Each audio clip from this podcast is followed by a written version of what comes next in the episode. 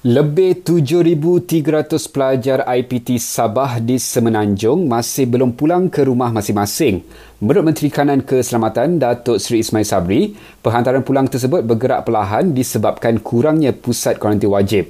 Namun, perkara itu telah diatasi Kementerian Kesihatan dan dipersetujui Kerajaan Sabah. Kita membuat persetujuan bahawa sebelum mereka pulang, mereka akan dibuat swab test yang apabila didapati negatif mereka terus boleh balik ke negeri masing-masing terutamanya Sabah balik ke ke Sabah dan tidak dikuarantin di pusat kuarantin mereka tetapi kuarantin di rumah dan sebagainya dalam perkembangan lain, lebih 150 individu ditahan kerana ingkar SOP dan 52 daripadanya dibebaskan dengan jaminan polis.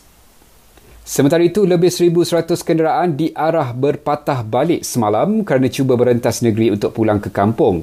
Tegas Datuk Seri Ismail, orang ramai diminta tidak berbuat demikian kerana ia merugikan masa masing-masing. Yang Di-Pertuan Agong minta semua pihak menyokong pakej rangsangan ekonomi prihatin yang diumumkan kerajaan baru-baru ini.